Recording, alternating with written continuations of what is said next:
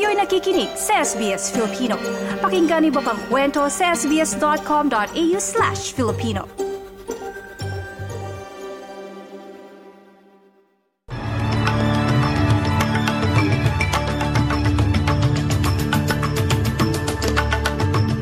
Sa ulo ng mga balita ngayong linggo ay kadalawamput-anim ng Nobyembre taong 2023.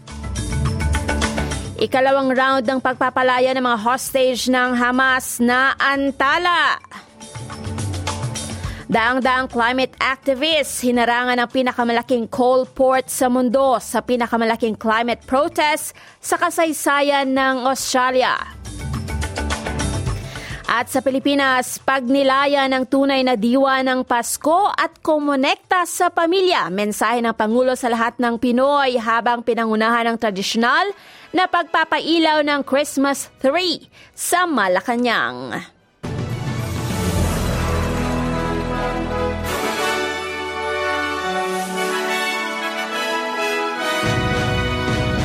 Sa mga detalye, pagpapalaya sa ikalawang hanay ng mga hostage na antala ayon sa isang mataas na opisyal ng Hamas, inakusahan ng Israel ng paglabag sa mga itinakda sa kanilang apat na araw na tigil putukan.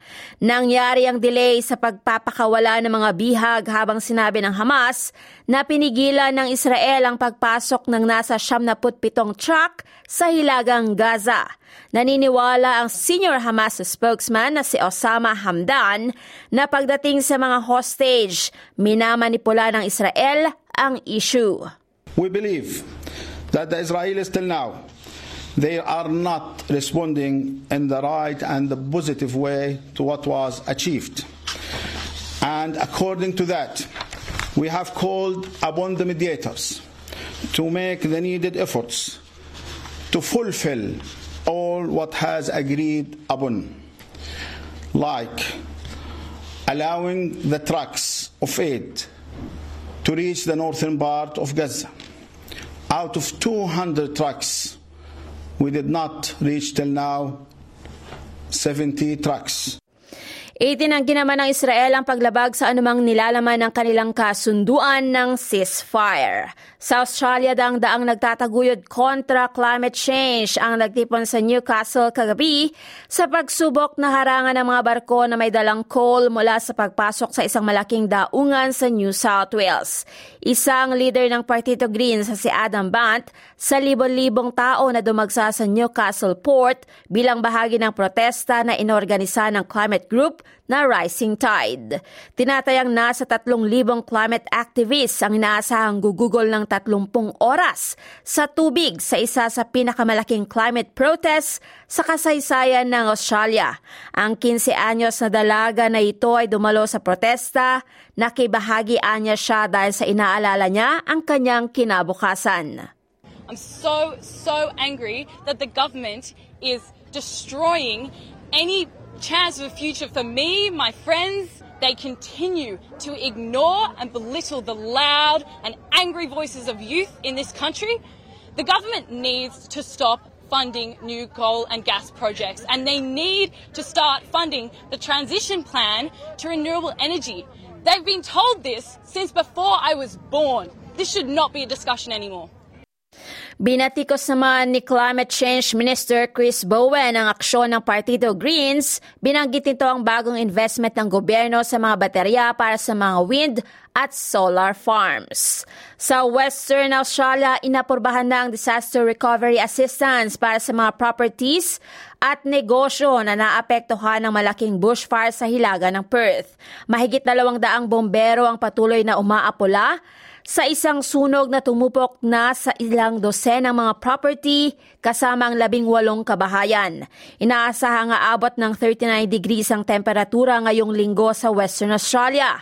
Nagbabala ang mga otoridad na aabutin pa ng tatlo hanggang apat na araw para ganap na makontrol ang apoy sa lugar.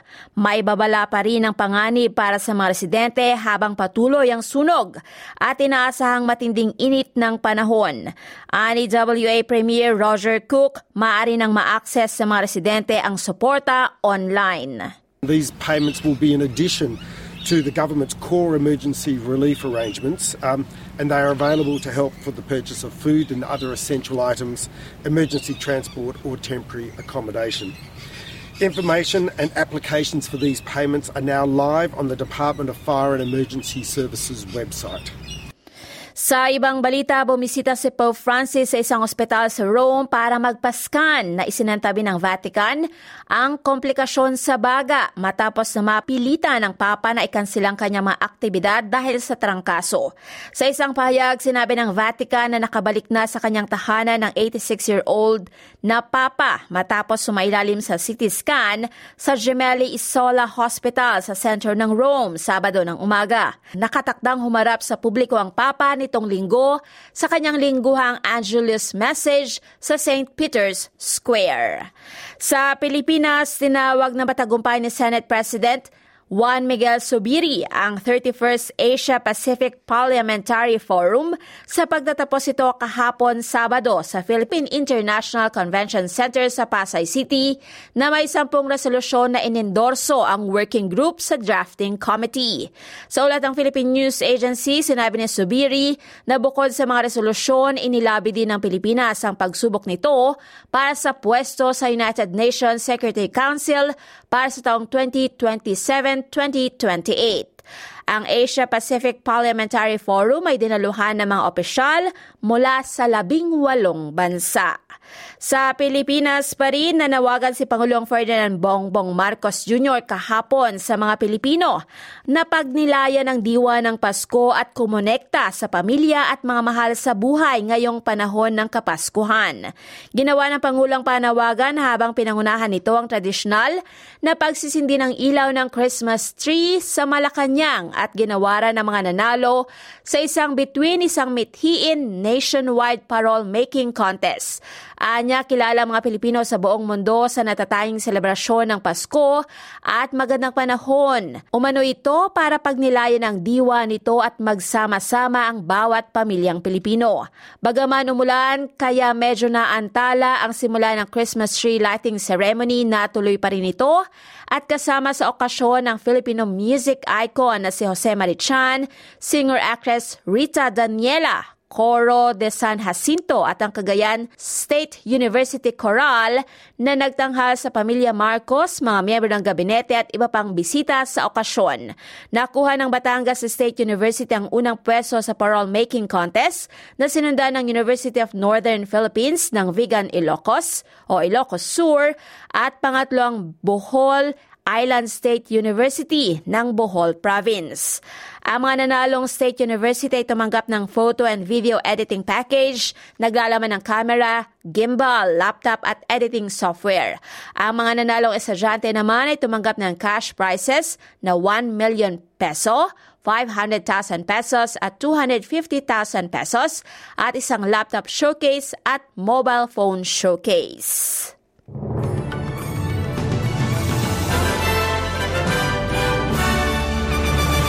Sa balitang sport, nakuha ng Red Bull driver na si Max Verstappen ang final pole position ng Formula 1 season kung saan si Charles Le o Leclerc ng Ferrari ay kasama sa triple world champion sa front row sa Abu Dhabi Yas Marina Circuit. Ang Australian na si Oscar Piastri ay nag-qualify sa ikatlong pwesto para sa McLaren. Sinabi ng 22 anyos sa taga Melbourne na maaari pa niyang mapabuti ang kanyang pagmamaneho. The pace has been good, just I've been making big mistakes in every lap, so uh, to have cleaned it up mostly into qualifying was, was nice. Um, still a couple of small things to, to adjust and tweak, but um, I think everyone can say the same. At sa lagay ng panahon, para ngayong araw ng linggo sa Perth, bagyang maulap at huhupa ng hangin sa 39 degrees. Adelaide maulap sa 22. Sa Melbourne, huhupa ng pagulan sa 20. Hobart, medyo ulanin sa 16. Canberra, may panaka ng pagulan sa 26. Medyo maulap sa Wollongong sa 27 at sa Sydney, 29. Sa Newcastle, posibleng may kulog at kidlat sa 30 degrees. Bahagyang maulap naman sa Brisbane sa 28. May panakanakang ulan sa Cairns sa 31 at sa Darwin posibleng kumulog at kumidlat sa 33 degrees. Yan ang pinakamait na mga balita ngayong linggo ng umaga. Annalyn Vilata para sa SBS Filipino. Para sa iba pang mga tampok na ulat, bisitahin ang sbs.com.au forward slash Filipino.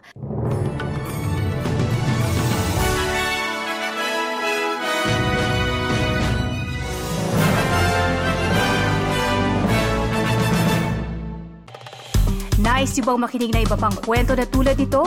Makinig sa Apple Podcast, Google Podcast, Spotify o sa iba pang podcast apps.